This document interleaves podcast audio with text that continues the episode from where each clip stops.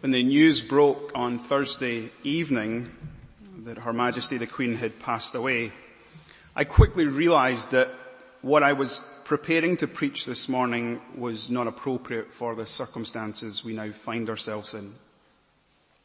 On Thursday evening I found myself watching the news and I learned of Operation London Bridge, informing us that our nation has now officially entered a period of national mourning.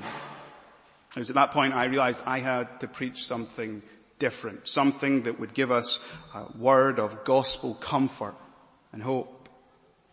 And so on Friday morning I woke up and I toyed with various ideas, various passages that I could preach on, but just nothing at that point stood out to me. And so I was uh, actually on my laptop, I just glanced at Facebook and up popped an article from the Gospel Coalition written in tribute to the Queen. And it was there in that moving tribute that I found some inspiration and some reassurance.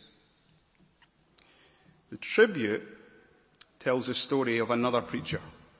Interestingly, he found himself in a similar yet slightly different dilemma to the one I was in. The preacher was the late Billy Graham, the famous American evangelist. The slightly different circumstance that he found himself in was he had been invited to preach in the private chapel of Windsor Castle for the Queen. That's not what I'm being asked to do this morning. But there was a sense in which his situation was similar to mine in this respect. He did not know what to preach on that Sunday. I found that reassuring. Graham spent many hours agonizing on what passage he should preach on. And then finally he, at the last minute, decided. Now unfortunately for me, the tribute does not disclose which passage he preached on to the Queen. For if it did, I would be preaching on it this morning. But what the, but what the tribute did reveal was after the service, Graham was invited to have lunch with the Queen. And over their lunch, Graham told the Queen of his struggle that day. He said to her, I did not know what to preach on. I thought about many passages. In fact, the passage that I chose to preach on, I settled on at the very last minute. He informed her that the passage that he really had thought he should preach on, he should have preached on was the healing of the crippled man by the pool of Bethesda in John chapter 5. Incidentally, I preached on that last Sunday. But at the last minute, Graham decided not to preach on that passage. When Graham told the Queen that detail, he recalled how in an instant, her eyes sparkled. She bubbled over with enthusiasm and exclaimed, I wish you had! That's my favourite story! Now, if I was in Graham's shoes, that's probably not what I wanted to hear in that moment. But listen, here's where I drew inspiration from that tribute. That got me thinking about the Queen's faith. Now, now, if you were here last week, it's fresh in our minds. What do you think it was in the story of the healing of the crippled man at the pool of Bethesda that spoke powerfully and personally to her? What do you think it was that made that story her favourite story? The, the, the, author of the tribute had the very same thought. He, he writes, it's hard to imagine two more different people. A crippled man who sat for 38 years next to a pool with no one to help him. And a queen who for seven decades has had scores of servants?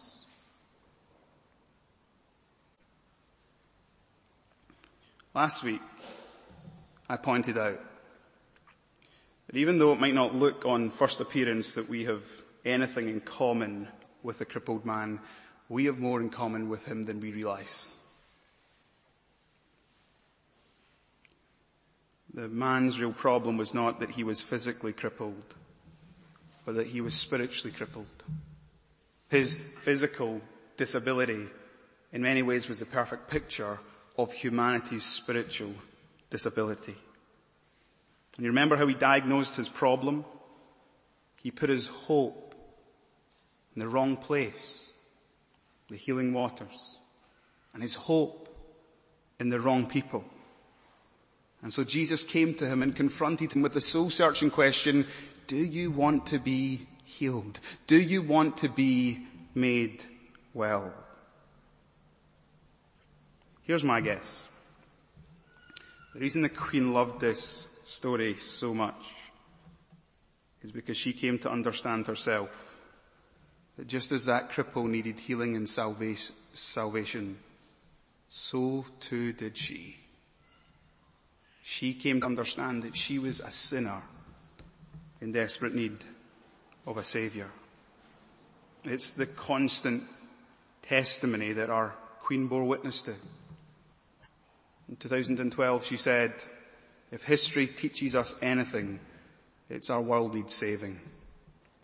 And God sent a savior with the power to forgive.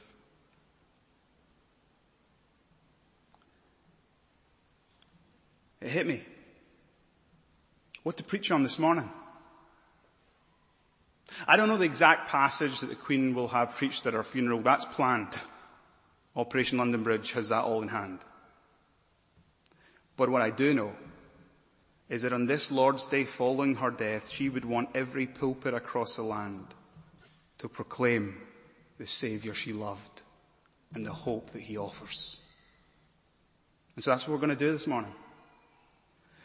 And if her favourite passage is the healing of the crippled man by the pool of Bethesda, my favourite passage is this one. The raising of Lazarus from the dead. It's one of the most moving scenes in the entire Bible. What we have before us is a tight knit community who have lost one of their beloved members, Lazarus. And in this passage we have this scene of all these people coming from far and wide to pay their final respects. And one of those who came to Bethany was Jesus. And in this passage we're told that as he surveyed the scene, as he surveyed the mourners who'd gathered to pay their final respects, it hit him hard. The full weight of the death of his beloved friend hit him hard. And it's this context we read the shortest verse in all the Bible. Two words. Jesus wept.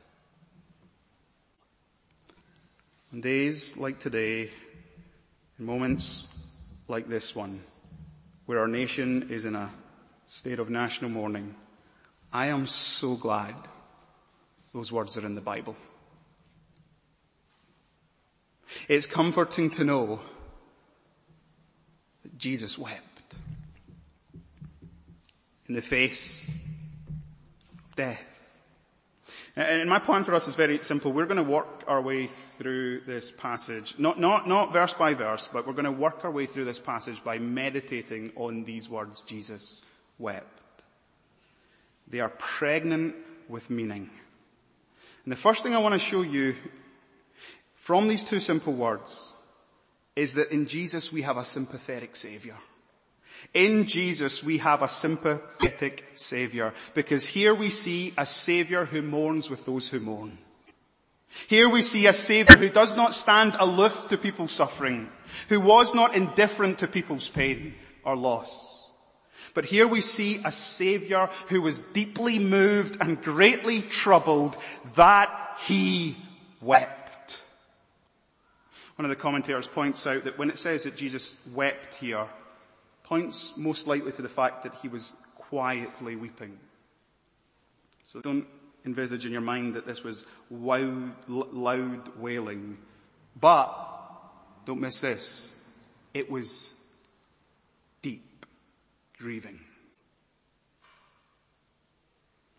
And the question is, what made our sympathetic Saviour weep? Look down at verse 33. When Jesus saw Mary weeping, and the Jews who had come with her also weeping, he was deeply moved in his spirit and greatly troubled, and if you jump to verse 35, it says Jesus wept. Just notice what this verse says. It says Jesus saw them weeping. Jesus looked in the eyes of those who had gathered to pay their final respects and he saw their tears. He, he saw behind their tears the pain of loss, the pain that comes from parting. And he was not indifferent. He was so moved himself that he wept his own tears. You know what Jesus did in this moment? He dignified the tears of others and all who have ever wept. Sometimes people think of tears as weakness. There is no sin, there is no shame in tears. Here's the God man. Fully God, fully man. And he weeps. He mourns with those who mourn because he sympathized with their situation. Church, family, do you know that you have a sympathetic Saviour who sympathizes with your suffering? who cares deeply about what we are going through. Now I know that in a room this size with people from all across the world, not everyone here is weeping the, the loss of Queen Elizabeth. I know some of you probably have got your strong opinions on the institution of the monarchy. And that's fine. But we can all understand that it's right for us as people to be sensitive to the pain of others, just as Jesus was. The scriptures tell us in Hebrews 4, we have a sympathetic high priest who is able to sympathize with us. We have a sympathetic high priest who calls us to come close to his throne of grace because he offers us mercy and help in our times of need. This fact that Jesus had compassion on these people in their grief ought to bring us tremendous comfort as we mourn with those who mourn. But I don't want you to miss this. Do you know what is behind our sympathetic Saviour's tears? Just look at what it says right after it says Jesus wept. So the Jews said, See how he loved them. He loved him. Behind the sympathy of our Savior is love. In John chapter 11 verse 5 it says this, Jesus loved Mary, Martha, and Lazarus. You know when Jesus looked at Mary and all those who were weeping, he looked as the one who loved them. You know when Jesus came and, and, and, and looked into their eyes and saw their pain, people detected, people discerned that behind his shed tears was love. You'll never understand, you'll never appreciate the Saviour until you understand that in every act, in every deed, He ever did and will do, it was it is and it was driven and motivated by love. Church, do you understand that we have a Saviour who's sympathetic because He loves? Do you know what love led the Saviour to do? Leave the riches and the glory of heaven and come to the sin sick and broken earth. Because of love, He took upon Himself our flesh and blood. Because of love. We've not been abandoned to a world in which he was unwilling to enter. Because of love, we suffer no pain that he was unwilling to bear. Because of love, we have no grief he was unwilling to carry. Let me let you into an insight of the glory of the gospel. Isaiah 53 says this of Jesus. He was a man of sorrows, acquainted with grief. Why? Isaiah 53 verse 4 says this. Surely he has borne our griefs and carried our sorrows. Our sympathetic Savior came not just to bear our sin, but He came to bear the suffering and the sorrow and the grief of His people. Until you understand so great is the love of the Savior that He came into this world to make our griefs and our sorrow His very own. John Calvin said it so beautifully when he wrote this, Christ has put on our feelings along with our flesh. Christ has put on our feelings along with our flesh. That's why we've got every reason to draw close to Him and find comfort in Him. Because He knows us.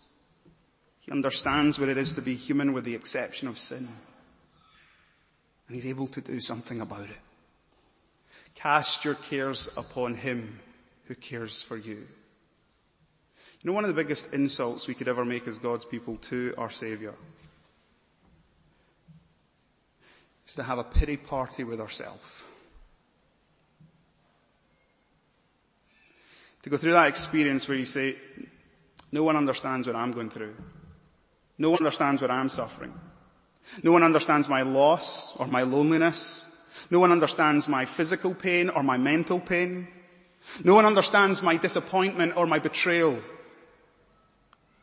Listen, there is not only one who understands. There's not only one who is able to relate to you. There's one who loves and has come to rescue you. So point number one is we have a sympathetic savior who lovingly and care, caringly relates to us. But point number two is that we have a sin-bearing savior. You see, as we look on at Jesus weeping, it's not the full story that his tears were tears of love and affection. Jesus wept also as an expression of his anger, his just and righteous anger. He understood that death is unnatural. Death is the great enemy. Death was never meant to be part of God's very good creation. Death was the calamity that our first parents brought in when they listened to the slithering serpent Satan and his lie. And they succumbed. And here we have Jesus weep because he hated, hated death. Apostle John, who wrote this very passage, also wrote this in one of his letters. The reason the Son of God came into the world was to destroy the works of Satan. Question, what are the works of Satan? Sin and death. Now, I know that every person in this room, you would admit you hate death. We all hate death. You know why there's such a tidal wave of outpouring of emotion in our country right now and across the globe for the Queen? It's because of our death. But listen, not one of us in this room can say we hate death more than Jesus. No one has hated death more than Jesus. No one has grieved its ugly violation more deeply than Jesus. No one has longed for the day of no more death and dying than Jesus. And I say that because no one has done more to obliterate and defeat death than Jesus. Just one other instance in the Gospel of John, the other Gospels. You see Jesus weeping. You remember it? It's when he's in the Garden of Gethsemane. And he's sorrowful and to the point of death, exceedingly sorrowful. Why did Jesus weep in the face of death? It's because he was the sin-bearing sufferer. It's because he knew that he, the sinless one, was taking in himself the punishment and the penalty. He was going to drink the cup of wrath. He was going to take the curse, even though he did nothing to deserve it. We deserve that. And so here we see Jesus wept in the face of Lazarus' death, in the face of his own death, because he was a sin-bearing, sin-bearing savior who came to destroy it. So we've looked at our sympathetic savior, we've looked at our sin-bearing savior, now let's finally look at our spectacular, life-giving, hope-instilling savior. You know, when Jesus is standing here surveying the scene and he's weeping, we need to understand these are not tears of hopeless despair. His tears did not flow because he was powerless in the face of death. His tears were, yes, mingled with the affection of love and with the emotion of anger, but look, his tears led him to action. We said this last week that when Jesus is moved to action, we call that compassion. Love that is moved to action is compassion. You want to see how Jesus showed compassion in this circumstance? Look at verse 43. Jesus acts. Standing at the tomb of Lazarus, we read these words. He cried out with a loud voice, Lazarus, come out. And if you've grown up in church, you know why Jesus said Lazarus. Because if he just said come out, every grave would have been emptied. Every dead person would be alive. Lazarus, come out. And what happened? The man who died came out. His hands, his feet bound with linen strips, his face wrapped with a cloth. Jesus said to them, unbind him and let him go. Here we see the spectacular action of the Savior as he raises Lazarus from the grave. In the face of death, Jesus plunders the grave and he has triumphant victory. You know what's so moving about this scene? is that when Martha first came to Jesus, she said, Lord, if you'd been here, my brother wouldn't have died. But I know that if you ask God, He'll grant whatever you ask. Jesus didn't just weep over the scene, but at the scene, at the very start of the scene, He stared defiantly at death and He mocked the grave with these words to Martha, I am the resurrection and the life. He who believes in me, though he dies, yet shall he live. Now I want you to listen very carefully. Jesus does not say that he has resurrection and life. Jesus does not say that he understands the secrets of resurrection and life. But Jesus says he is the resurrection and the life. And that means to know Jesus is to know resurrection and life. To have Jesus is to have resurrection and life. And just like Jesus asked a question to the crippled man at the pool of Bethesda, Jesus asks another soul searching question to Martha. And a soul searching question for us. Here's the question. Do you believe this? Do you believe that Jesus is the resurrection and the life? This is not a, a, a challenge to come and debate theology. This is a call to believe. Believe in Him and have the sure and certain hope that if you die, you will be raised. Your funeral can be like Lazarus' funeral. We need to know this morning that upon these words, our late queen based all her hope. In this passage, we see that it's not just Jesus' triumph over the grave, of Lazarus, but it's the audacious hope that this might be the triumph that we will have over our own grave. Now, now here's what we need to understand. This happens here in John's gospel because it's the final sign before the final sign. The resurrection, the death and resurrection of Jesus. And it is because he laid down his life and then took it back up again that all who trust in him will have life forevermore. Brothers and sisters, we need to understand that if we believe in Jesus, even though we die, we will live. What happened to Lazarus can happen to you.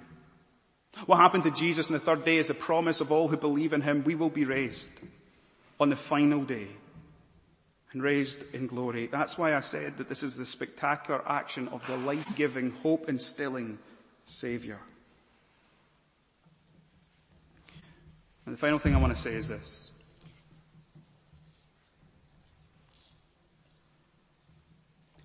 The end of the Bible says that there is coming the day of the new creation, where there will be no more suffering, no more sin, no more death. You know what it also says? He will wipe every tear stained eye. The question is why?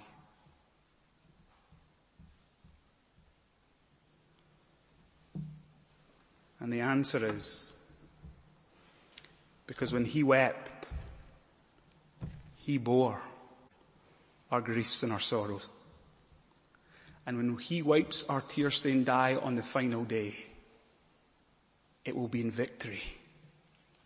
That all our pain and all our sorrow and all our suffering is gone because of the sympathetic Savior who bore on his shoulders our sin, our sorrow, our griefs. And because of his spectacular, life-giving, hope-instilling death and resurrection, we will be with him forevermore. Our Queen right now rests, may she rest in peace. But our hope is on the final day she will rise in glory. The question is, this be true of you?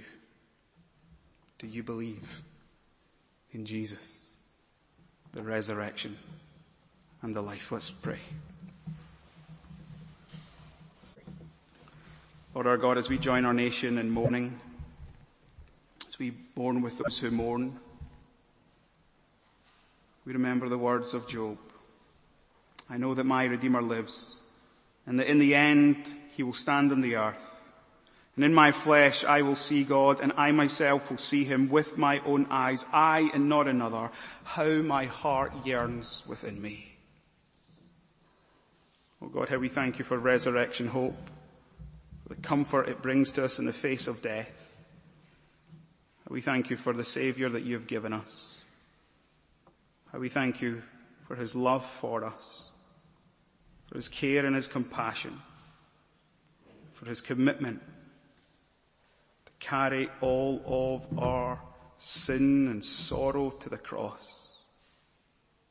We thank you for the words of the apostle Paul that death has been swallowed up in victory. Where, O death, is your victory? Where, O death, is your sting?